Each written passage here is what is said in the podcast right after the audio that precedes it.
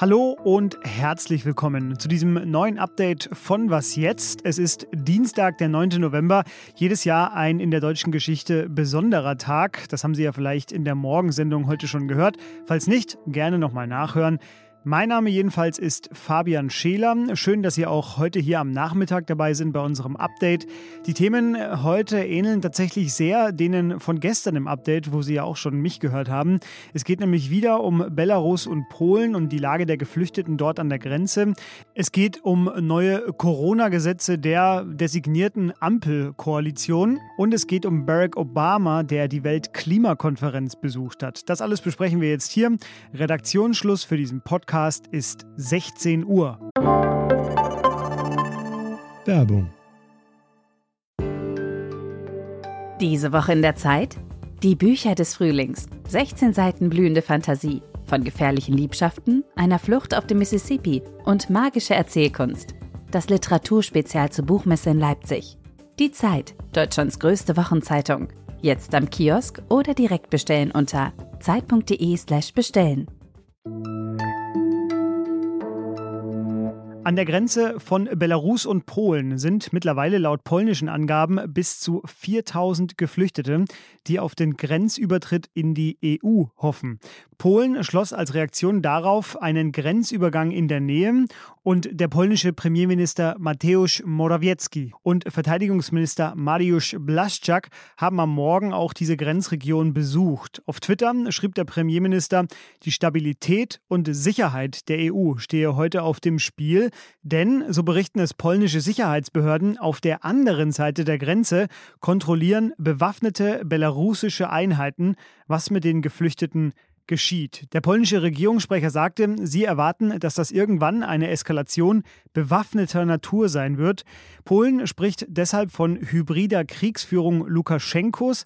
Das ist ein Wort, das heute auch der deutsche Noch-Innenminister Horst Seehofer verwendete.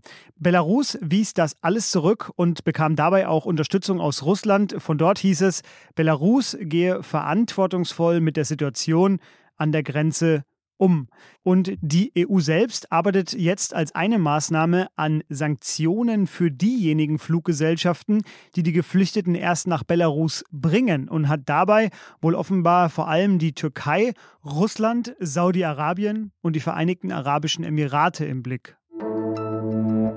Wieder ein neuer Rekord bei der Inzidenz in Deutschland heute. Der Wert liegt mittlerweile bei 213. Zwei Anästhesistenverbände warnen, dass in vielen Städten und Kreisen in Deutschland die Akutversorgung der Bevölkerung mittlerweile gefährdet sei und der Versorgungsauftrag bei den Nicht-Covid-19-Patienten nicht mehr gewährleistet werden könne. Das klingt alles sehr bitter und auch ein bisschen wie der Winter 2020. Doch was neu ist, das ist mittlerweile der politische Rahmen, denn gestern habe ich im Update ja noch über den Entwurf für ein neues Corona-Gesetz aus der Ampelkoalition gesprochen die noch nicht verhandelt ist, aber sie wird ja vielleicht kommen.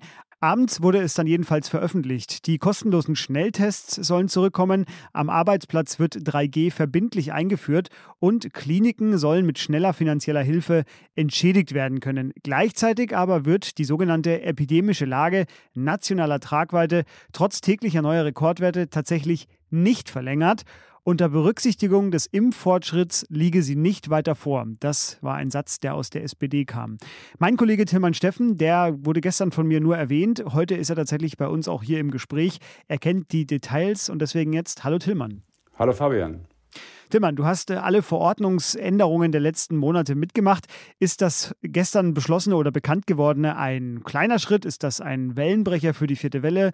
Ist das eine grundlegende Änderung in der Pandemiepolitik? Äh, erklär uns das mal. Also ein großer Wellenbrecher ist es sicherlich nicht. Ich denke, es sind eher kleine, fast kosmetische Veränderungen, insbesondere eben diese Rechtsgrundlage, epidemische Lage, die jetzt eben wegfallen soll. Und die bisher praktizierten Maßnahmen bleiben alle möglich. Äh, lediglich eben Schließungen von Betrieben, Museen, Einrichtungen oder auch einfach äh, Ausgangssperren. Das soll es nicht mehr geben, aber die waren ja jetzt zuletzt auch gar nicht im Gespräch. Am spannendsten finde ich noch äh, diese e Regelung, dass 3G am Arbeitsplatz kommen soll, wobei das wiederum gar nicht in dem Gesetzentwurf steht, sondern in einer separaten Verordnung geregelt werden soll. Ähm, Und vieles ist noch völlig unklar, zum Beispiel, was passiert, wenn ein Beschäftigter am Arbeitsplatz diesen Test verweigert. Man muss auch sehen, dieses Gesetz steht ja so ein bisschen im Widerspruch zur allgemeinen Lage. Du hast es ja geschildert. Ne? Die Zahlen sind oben und jetzt fängt da die Ampelkoalition an zu lockern. Also die sind schon auch ein bisschen verunsichert und sehr vorsichtig. Du hast 3G äh, am Arbeitsplatz auch schon angesprochen. Ähm, der Deutsche Städtetag fordert 2G, zumindest im Freizeitbereich, und ist deshalb, wie viele andere auch, so ein bisschen enttäuscht von dieser Beschlussvorlage. Äh, warum kommt denn kein 2G? Gab es dazu irgendwie äh, eine Erklärung? Keine konkrete, aber im Grunde genommen äh, sehen die Ampelfraktionen das so. Sie sind ja die Bundesebene und 2G kann ja jederzeit auch ein Bundesland einführen. Das ist kein Problem. In Sachsen passiert das ja auch schon in Klammern gesprochen, man wird dann sehen, ob das gerichtliche Überprüfung standhält. Ähm, aber der Bund muss das eigentlich nicht tun. Insofern ähm, ja, kann ich auch verstehen, dass Sie das jetzt in die Gesetzespläne nicht aufgenommen haben. Enden soll diese nächste Phase der Corona-Politik übrigens dann am 22. März 2022. Tillmann schreibt, das sei dann eine Art deutscher Freedom Day, je nachdem natürlich, wie die Lage dann ist. Das können wir alle, glaube ich, gerade nicht vorhersehen. Ähm, ja, angesichts dieser Nachricht hat man selten weniger Vorfreude auf einen Winter gehabt. Tillmann, trotzdem danke dir für dieses äh, sehr aufschlussreiche Gespräch. Gerne, Fabian. Und das noch der Vollständigkeit halber nachgemeldet, auch bei der Nationalmannschaft, die sich gerade in Wolfsburg auf die letzten beiden Spiele des Jahres vorbereitet, gab es einen positiven Corona-Fall. Es ist Niklas Süle, der symptomfrei und doppelt geimpft infiziert wurde. Und wegen ihm müssen auch vier weitere Profis, darunter Joshua Kimmich, in Quarantäne. Das Training für heute wurde abgesagt. Wieder ein wichtiger Tag bei der Weltklimakonferenz in Glasgow. Konkret wurde es am Morgen, denn dort wurde der Klimaschutzindex 2022 präsentiert. Und alles, was Sie dazu wissen müssen, das erklärt Ihnen jetzt Petra Pinzler in unserem täglichen Glasgow Tagebuch. Hallo von der Klimakonferenz in Glasgow.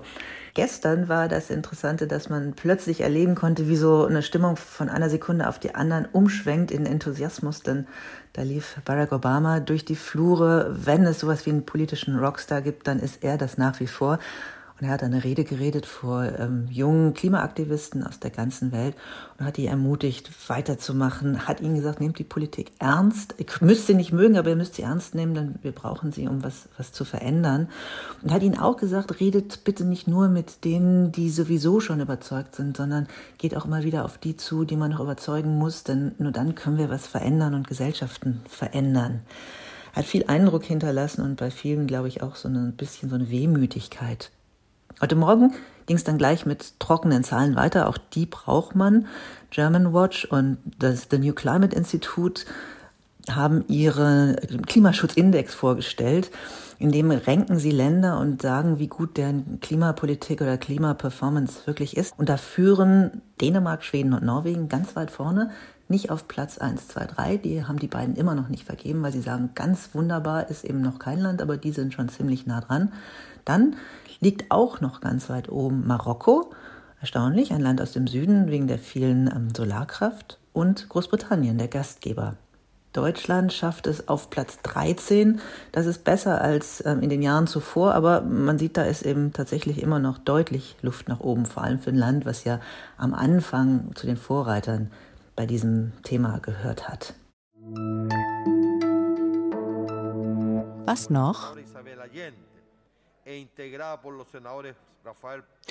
Der Mann, den Sie hier reden hören, das ist Jaime Naranjo. Jaime Naranjo ist ein chilenischer Abgeordneter der Sozialistischen Partei und erhielt am Montag, wie Sie hier hören, eine Rede im chilenischen Parlament, die nun ja einige Längen hatte, kann man sagen. Genau genommen dauerte sie nämlich mehr als 15 Stunden. Denn Naranjos Plan war es, so lange zu reden, bis die Quarantänedauer eines wichtigen weiteren Abgeordneten um Mitternacht abgelaufen war, um dann auch mit dessen Stimme für eine Amtsenthebung von Präsident Sebastian Piñera zu stimmen, dem die Opposition Korruption vorwirft. Naranjos Plan äh, ging auf, das Unterhaus stimmte dafür und jetzt ist der Senat dran. Die Chancen dort gelten allerdings als gering.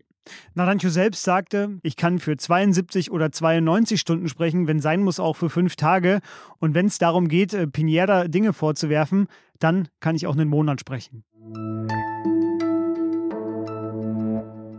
keine 15 Stunden, sondern wie immer schlanke 10 Minuten. Das war unser Was jetzt Update. Morgen früh lässt sich Ole Pflüger an dieser Stelle erklären, ob es sinnvoll ist, sich auch schon mit einer Boosterimpfung zu versorgen, wenn sechs Monate noch nicht vergangen sind nach der Zweitimpfung. Hören Sie da also rein. Was jetzt, Ihr Service-Podcast. Fragen Sie uns außerdem nach Themen oder kritisieren Sie uns unter wasjetzt.zeit.de. Wir lesen das auf jeden Fall alles. Mein Name ist Fabian Scheler und ich sage jetzt aber erstmal Tschüss.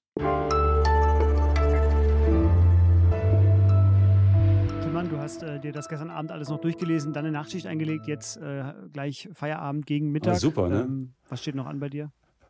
Ich werde heute noch mein äh, Fahrrad abholen äh, ist es mir vor ein paar Tagen geklaut worden und ich wollte meine Marke wieder haben. Jetzt die, die Geschichte mit dem Fahrrad nimmst du wahrscheinlich in Abspann, oder? Deswegen habe ich das jetzt erzählt.